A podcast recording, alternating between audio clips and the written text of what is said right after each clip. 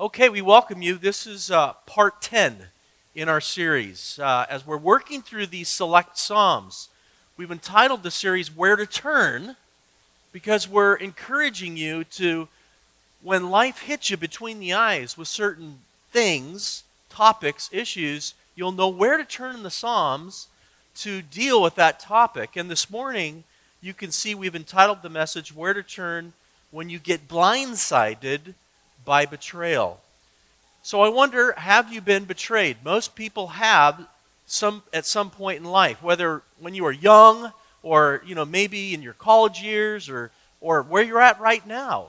Betrayal is a reality uh, that affects every one of us. I remember uh, when I was just eight years old. This is my first memory of betrayal. And uh, yeah, some of you are like, serious? Eight years old? See, eight years old, this is what I loved. I loved the creek. I loved the creek because there'd be frogs in that creek. And I used to love to walk the creek hunting for frogs.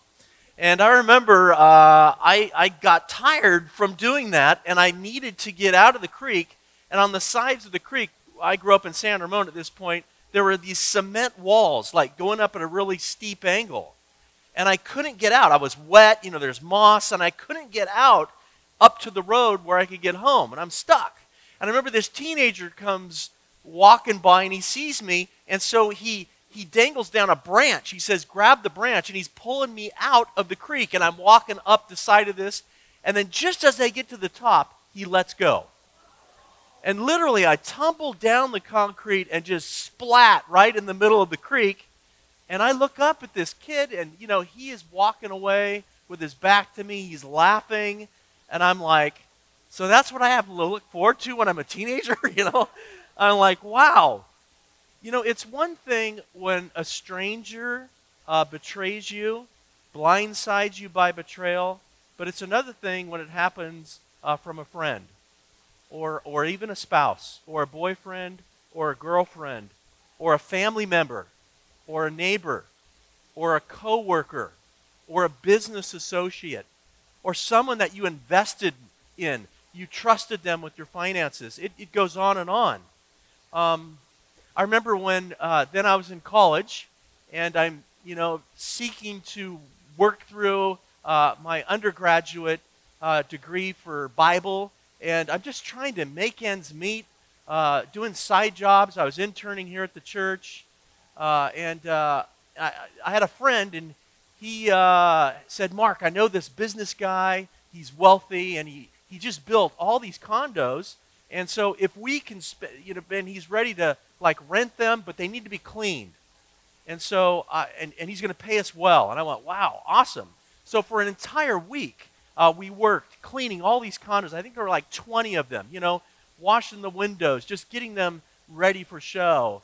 And at the end of that week, uh, that, that business guy was nowhere to be seen. Never received one penny from that. And back then, it wasn't like, you know, it's just like, what do you do, you know, in that kind of a situation? And I was like, wow, really? Really?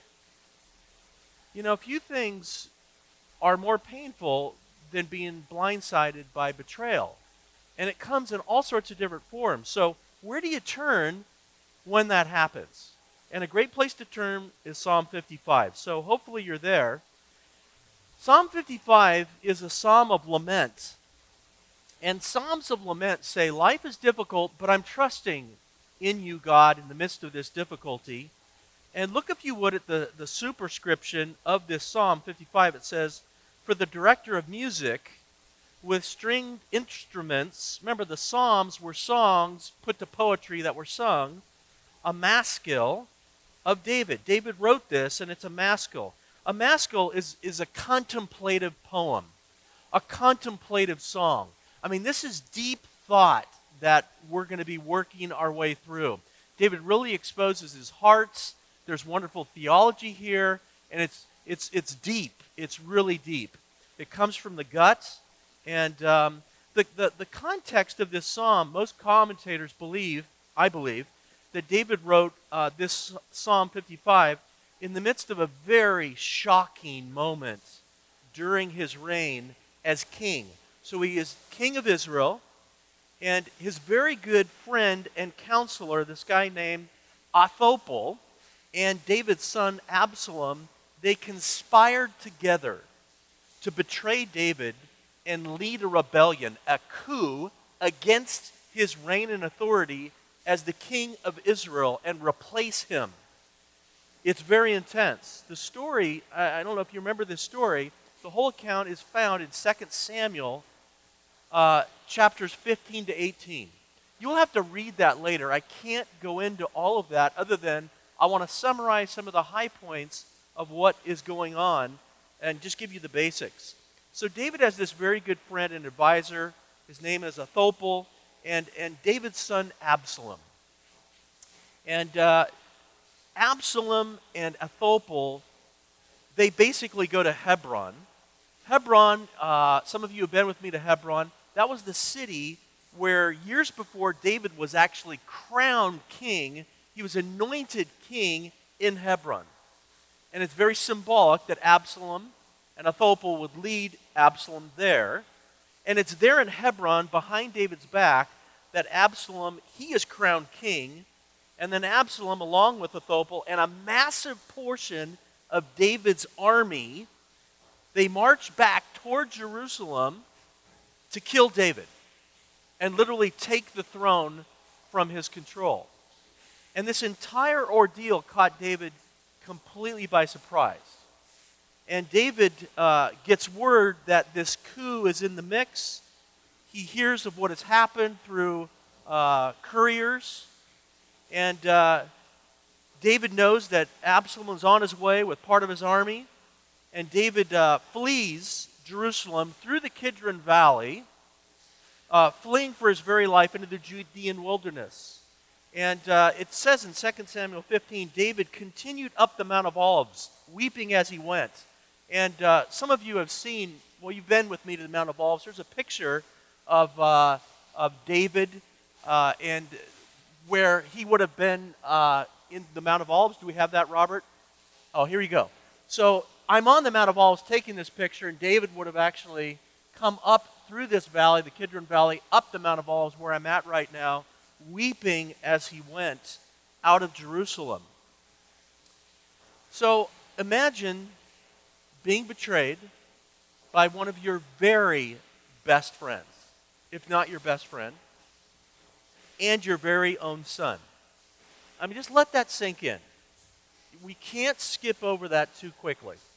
Your best friend and your very own flesh and blood son has betrayed you. Behind your back, anointed king, and they are now coming with an army to kill you and to take the throne from you. It was sometime shortly into this betrayal that David wrote and penned Psalm 55. And it, it's an amazing thing as I think about David's life and just how much he journaled. And by the way, this is just kind of throwing this in for free, okay? If you're in a lot of pain, it's good to write. It's good to journal. I journal every single day except for Sundays. I encourage you to do that. And this journal entry one day would make it into the Psalms. And uh, we see something beautiful here. How do you know if you have been blindsided by betrayal? How do you know you're in the midst of it right now? There are at least these six things that you're going to be dealing with that I want to point out first as we begin. Here's your first fill in the blanks. You'll know you're dealing with the hardship of betrayal because your heart is in anguish. Look at verse 4. David says, My heart is in anguish within me. The terrors of death had fallen on me. Wow. Look what he says in verse 5. Fear and trembling beset you. That's what he says in verse 5. Uh, Fear and trembling have beset me. Another thing you're going to be dealing with is horror is overwhelming. Verse 5. Horror is overwhelming me, said David. It's like I am in a horror movie and I'm the star. I'm the one being pursued. It's, it's unfathomable what he's going through, the horror of this situation. It's overwhelming. Verse 6 you want to flee far away. Have you ever had that feeling? I mean, you've been betrayed and you just want to get out of here. And David said, I said, Oh, that I had the wings of a dove. I would fly away and be at rest. I just want to fly away, get out of here. I would flee far away and stay in the desert. I would hurry to my place of shelter, far from the tempest and the storm. I just want to get away. I want to leave this behind. This is how David is you know, feeling. You will find yourself in shock and bewilderment when you're betrayed in verses 12 and 13. If an enemy were insulting me, I could endure it, says David. If a foe were rising against me, I could hide it.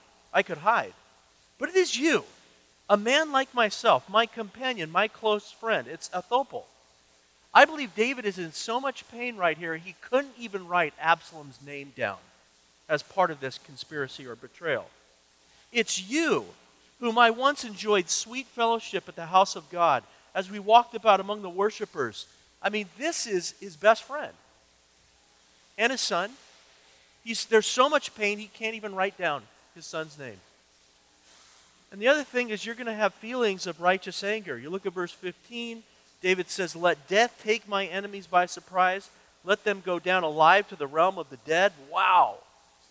You're dealing with all these things and more when you've been betrayed.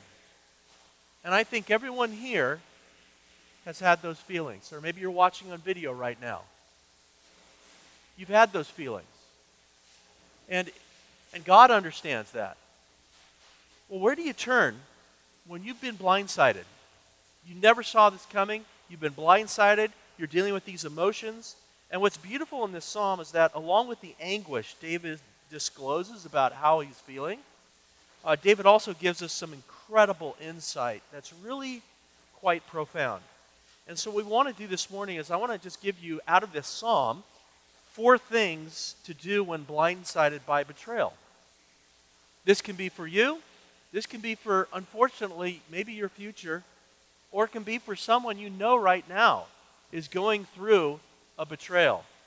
The first thing that I see that David here models is just ask God to help you with the betrayal.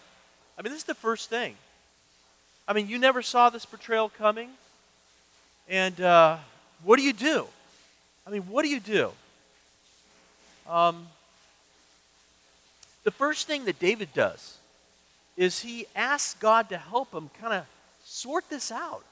He just kind of shares with God his initial feelings and hearts, and he just kind of cries out to God and gushes, you know, and this is what we should do as well in our relationship with God. So notice how David begins by just saying, Lord, hear me, answer me. Verse 1, he says, Listen to my prayer. David's in the wilderness. He's literally, he's fled Jerusalem where his house is, okay, his, his, his literally his palace. And some of you have been with me to the city of David, you know where that was. And he's literally in the wilderness now. And he's penning this there. And listen to my prayer, O God. Do not ignore my plea. Hear me and answer me. Wow. You know, and we should pray something similar to that in the midst of our pain. And then David goes deeper, though, and he tells God his thoughts. In, in verse 2, he says, My thoughts trouble me. I'm distraught. And he's talking to God because of what my enemy is saying, because of the threats of the wicked. For they bring down suffering on me and assail me in their anger. And he's just revealing to God his, his thoughts. You see, he's not bottling up the betrayal, which is so easy to do, to keep it here within. He's getting it out. He's trying to just dialogue with God. And that's what prayer can be and is. It's where it begins when you've been betrayed. And then David goes deeper and he tells God his feelings. Have you ever told God your feelings? You know, God created you with emotions. God is a God of emotion as well. And God loves to hear your emotions. You don't have to be afraid to reveal to him how you're feeling. And this is what David says in verse 4 My heart, you know, he's talking about his emotions. I'm in anguish, God, within me. The terrors of death had fallen on me. Fear and trembling have beset me. Horror is overwhelmed. These are all emotions anguish, terror, trembling, horror, being overwhelmed.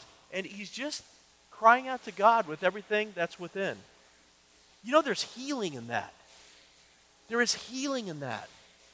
And, and this is what God wants us to do, and this is what David is modeling. And then David goes a little bit further and he kind of tells God his initial thoughts on what his like thinking, his planning is in light of this. He just says, I said, Oh, that I had the wings of a dove, God. If I did just have the wings of a bird, I would just fly away and be at rest. I would flee far away and stay in the desert. You see, David was used to the desert. David, for years, had to flee from his father in law, Saul, that tried to kill him. And David knew how to live in the desert. Some of you, unfortunately, have learned how to live in the desert because this isn't the first time you've been betrayed. Maybe in your family, and you've learned to live away.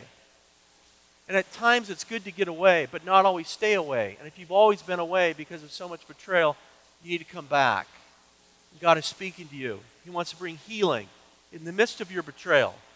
His son, Lord Jesus Christ, was betrayed by Judas for 30 pieces of silver. God knows your heart, He knows your brokenness. He wants to bring healing.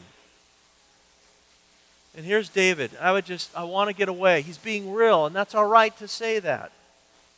Hmm. You know, oftentimes we ask, how can I get away from this? And I understand that because I've said the same thing. You know, but sometimes we need to, ask, how can I get through this? Because God wants to not, yes, he, he saves us in our moments. You know, Peter, Lord, shout out, Lord, save me. And the Lord reached out his hand and saved him.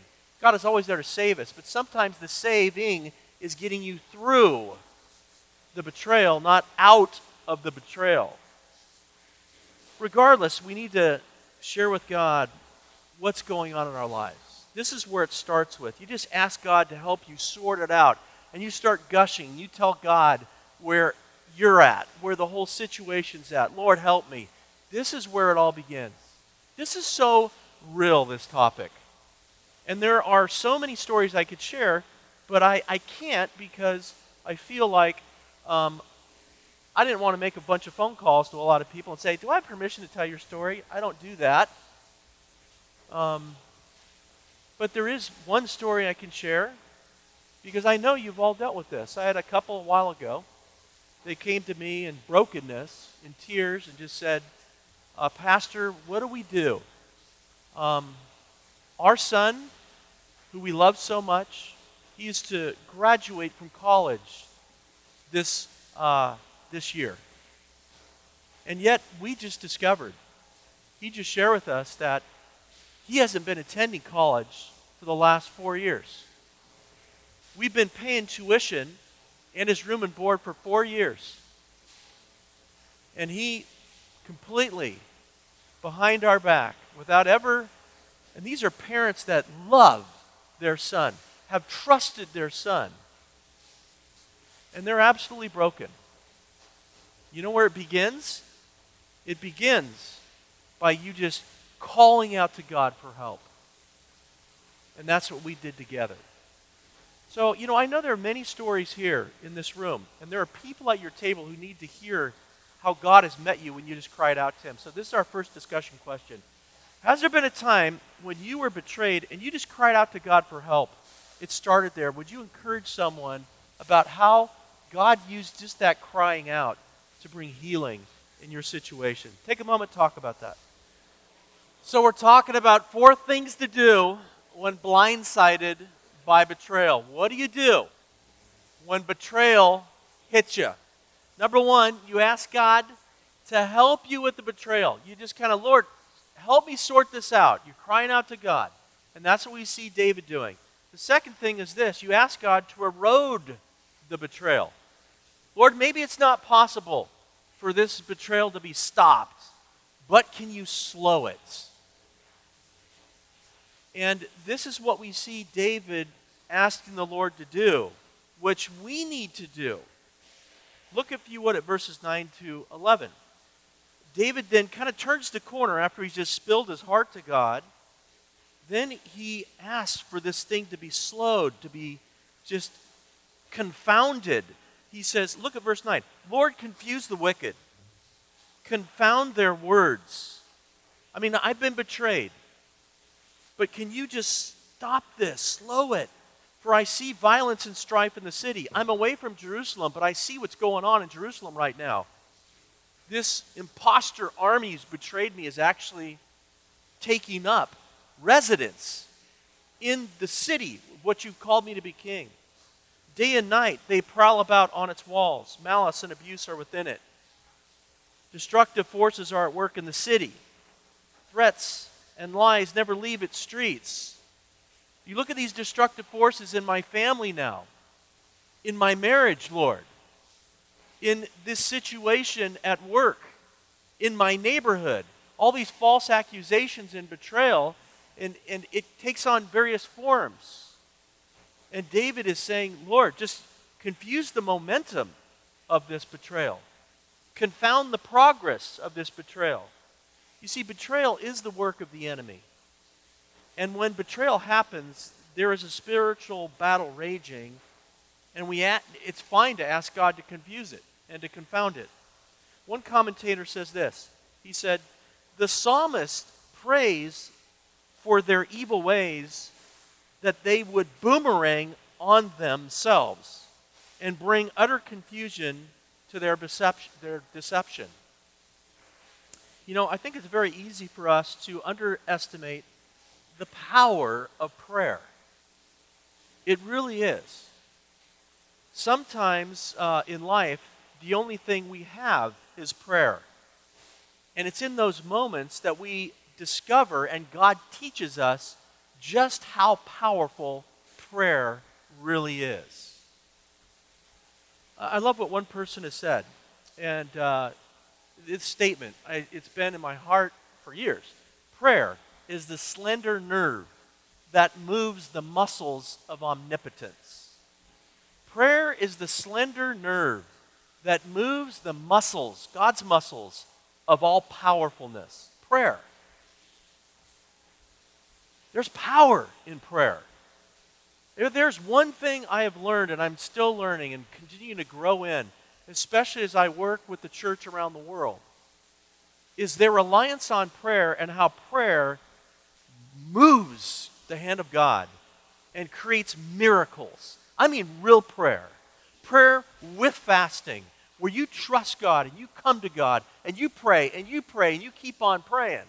It's called warfare prayer, as a lot of my friends talk about in places where the church is greatly persecuted.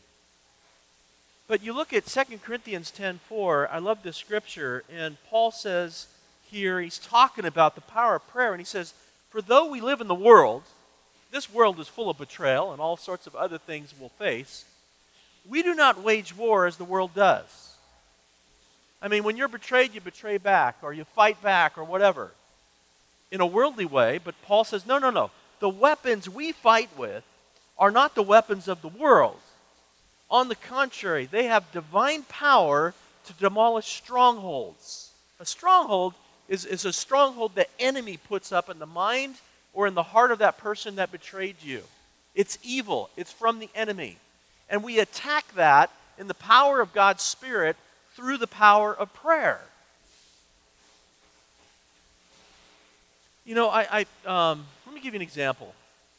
So there's one pastor that uh, I'm dear friends with.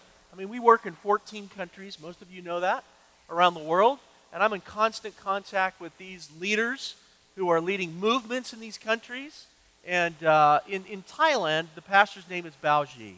He's a humble servant of God, but he, his heart is broken. And every time I'm with him, I see how his heart is broken. Uh, Thailand is a Buddhist nation. And Buddhism in the United States is kind of looked at and people revere it and it looks so wonderful. And it's almost, you know, but it's, it's demonic. It is an enslaving uh, force in Thailand and throughout. Whenever you worship a false god, you're worshiping demons. And, and Baoji is brokenhearted over Buddhist temples. And he sees how thousands of his people are literally encased in sin and in slavery and, and possessed by demons because of their worship of Buddha. And it breaks his heart. And I always like to take groups when I'm with them, let's go to this Buddhist temple or that. Bauji would ra- rather not go there because his heart is so broken. And now my heart is broken. I've learned to grow in brokenness over false gods. If you were with me on Israel, my most emotional time was on the Dome of the Rock. And I can barely talk about it now. Because that's the place, the holy place for Islam. And I think of millions and millions of people who are destined for hell because they're worshiping false gods. And, and Bauji's heart is broken.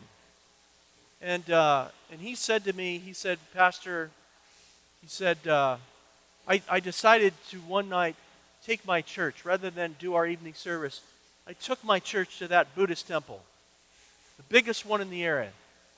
And we, we warfare prayer marched around that Buddhist temple seven times, praying that the deception and the betrayal of this false religion would, would fall and, and be crushed, and, and our people could embrace Christ as Savior and Lord. And he goes, as we walked around that praying, the gold on the temple began to fall. The gold started to fall, crumble, and come down. I said, Bauji, did you pick it up?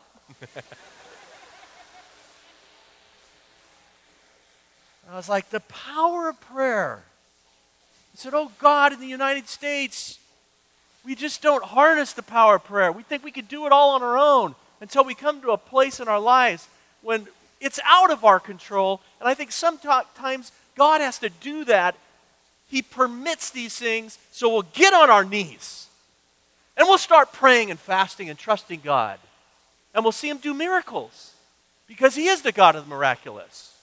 But we have to pray, we have to trust Him, we have to cry out to Him. There's power in prayer. There's this whole psalm is nothing but a prayer. Every part of it is prayer. And I just think I have so far to go in this. I think all of us, what betrayal is so painful. What do we do? We ask God to help us. Then we just pray, asking God to erode the betrayal. Third thing to do is I just say you pray for God's justice regarding the betrayal. Now, God is a God of justice. And it's fine to call upon God's character trait of justice, but we have to be careful with this kind of prayer that we're going to read right now because of this. What if God answers our prayer for justice as we are praying it for that person that betrayed us? That can be a scary thing. It's seldom that I pray for justice. I need to let you know that. I typically, even for um, enemies, I pray for mercy. Um, however, I, I would let you know that deep in my heart is a love for North Korea. I love the country of North Korea and the people of North Korea have a place in my heart deeper than maybe any country on planet Earth because of the pain of what they're going through. Right now, there are 30,000 people, thousands of our brothers and sisters in the worst prisons that make what Hitler did to the Jews look like Disneyland. It is beyond comprehension, and one day when I have the, the courage, I will preach and do an entire message on North Korea. I've read so many books on North Korea. And believe me, we are supporting pastors in North Korea. And they go in there at risk to their lives that you can't imagine. And there are people turning to Christ in North Korea. But we can't get into those prisons. There's so much pain in there. And so I, I there's times I've prayed God's justice on North Korea and Kim Jong un. But I battle. It's a battle. I go back and forth. And I pray for God's mercy that, that God would save this man. It is an evil, evil empire. But this we can know um, God will judge every injustice. God will make every wrong right, and God will deal fairly with every act of betrayal. What we don't know is when. We don't know when. God might render justice to the betrayer in this life. God will certainly render justice to the betrayer in the life to come, unless they are in Christ. And even then, sins are forgiven, and yet there is accountability still. There is a day of reward, but a day of examination. But the topic today is not to look into that theologically. But I want you to notice how David here, in his humanity and led of the Spirit, in all of his pain, he names the betrayer. And he prays a prayer that is quite bold, and, and it is a prayer of justice, God's justice and righteousness to uh, be le- levied on that person. And notice, if you would, how David prays in verses 12 to 15. If an enemy were insulting me, David says, I could endure it. If a foe were rising against me, I could hide. But it is you, a man like myself, my companion, my close friend, Ahithophel, it's you. It's you, with whom I once enjoyed sweet fellowship in the house of God, as we walked about among the worshippers. And then this is his prayer Let death take my enemies by surprise. Let them go down alive to the realm of the dead. For evil finds lodging among them. Wow. What ultimately happened? You want to know what happened? In the case of Ahithophel, justice was served. Ahithophel committed suicide. 2 Samuel 17 23. And David lost no sleep over that. None at all. None at all. But in the case of Absalom, you could say also that justice was served because Joab killed Absalom. He took three javelins and plunged them into his heart, 2 Samuel 18, verses 9 to 15, and that absolutely broke David's heart. I wonder if David went back to that prayer that he prayed, that his heart was broken, that he prayed such prayer. I don't know. I do not know. All I am saying to you is, in Scripture, we can call upon the character of God's justice to be at work with those that may have betrayed us. But you have to be careful because you may have to live with what God might do with respect to that prayer. It's something to think deeply about. This is a maskil. It is a, is a poem that takes great, deep thought. Take your Bibles and turn, if you would, to Romans 12 because I feel like I need to just point out um, the New Testament attitude, maybe I could put it that way, that we need to hold when we pray, uh, when we're in pain, even for someone that's betrayed us. In Romans 12, kind of Paul just gives us some thoughts here that I think are applicable. And I'll just let, I'm going to read this and let the Holy Spirit speak to you about how you should pray. Because some of you right now, you feel like David, and you just want to, boom, call down God's justice and almost wrath on that person that's hurt you so deeply. And that's a human thing. But we have to ask God to lead us to pray according to his will. And I just, in Romans 12 and verse 17, Paul says this. He, he kind of gives us direction. He says, Do not repay anyone evil for evil. Be careful to do what is right in the eyes of everyone. If it is possible, as far as it depends on you, live at peace with everyone. Do not take revenge, my dear friends but leave room for God's wrath. For it is written, It is mine to avenge, I will repay. God's going to repay, sometimes in this life, but definitely in the life to come, says the Lord. On the contrary, if your enemy is hungry, we'll feed him. If he's thirsty, give him something to drink. In doing this, you will heap burning coals on his head. Do not be overcome by evil, but overcome evil with good. I pray that God will use that and the principle we just looked at here to lead you how to pray when you've experienced such betrayal. Let me give you a fourth principle here that I see in the psalm to follow when you've been betrayed, and it's this keep on praying and keep on trusting God. Sometimes with betrayal, there is no end in sight.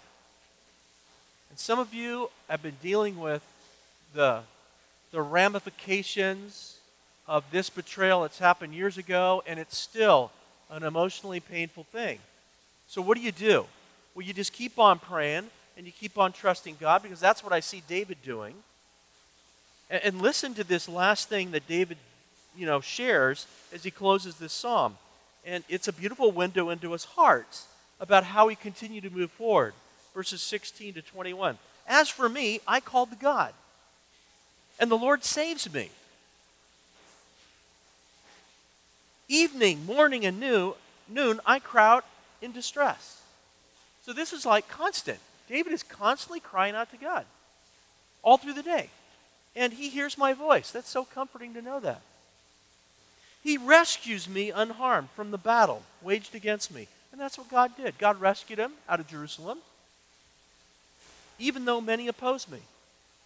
God, who is enthroned from of old, who does not change, he will hear them and humble them. In God's time, God's going to humble them. My betrayer. Because they have no fear of God. What they have done shows they have no fear of God, no respect of God. God is going to humble them in his time. My companion attacks his friends. David's like, I'm that friend. You attacked me.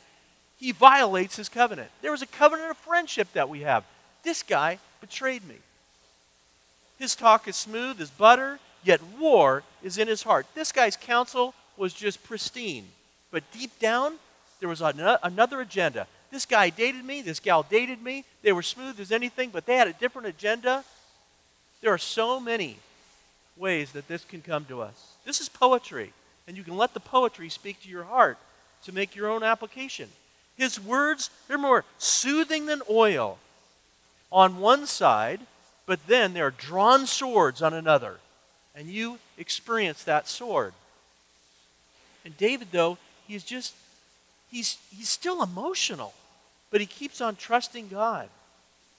And then notice, if you would, in verses 22 and 23 cast your cares on the Lord, and he will sustain you. He will never let the righteous be shaken. But you, God, will bring down the wicked into the pit of decay. The bloodthirsty and deceitful will not live out half their days. But as for me, I, I trust in you.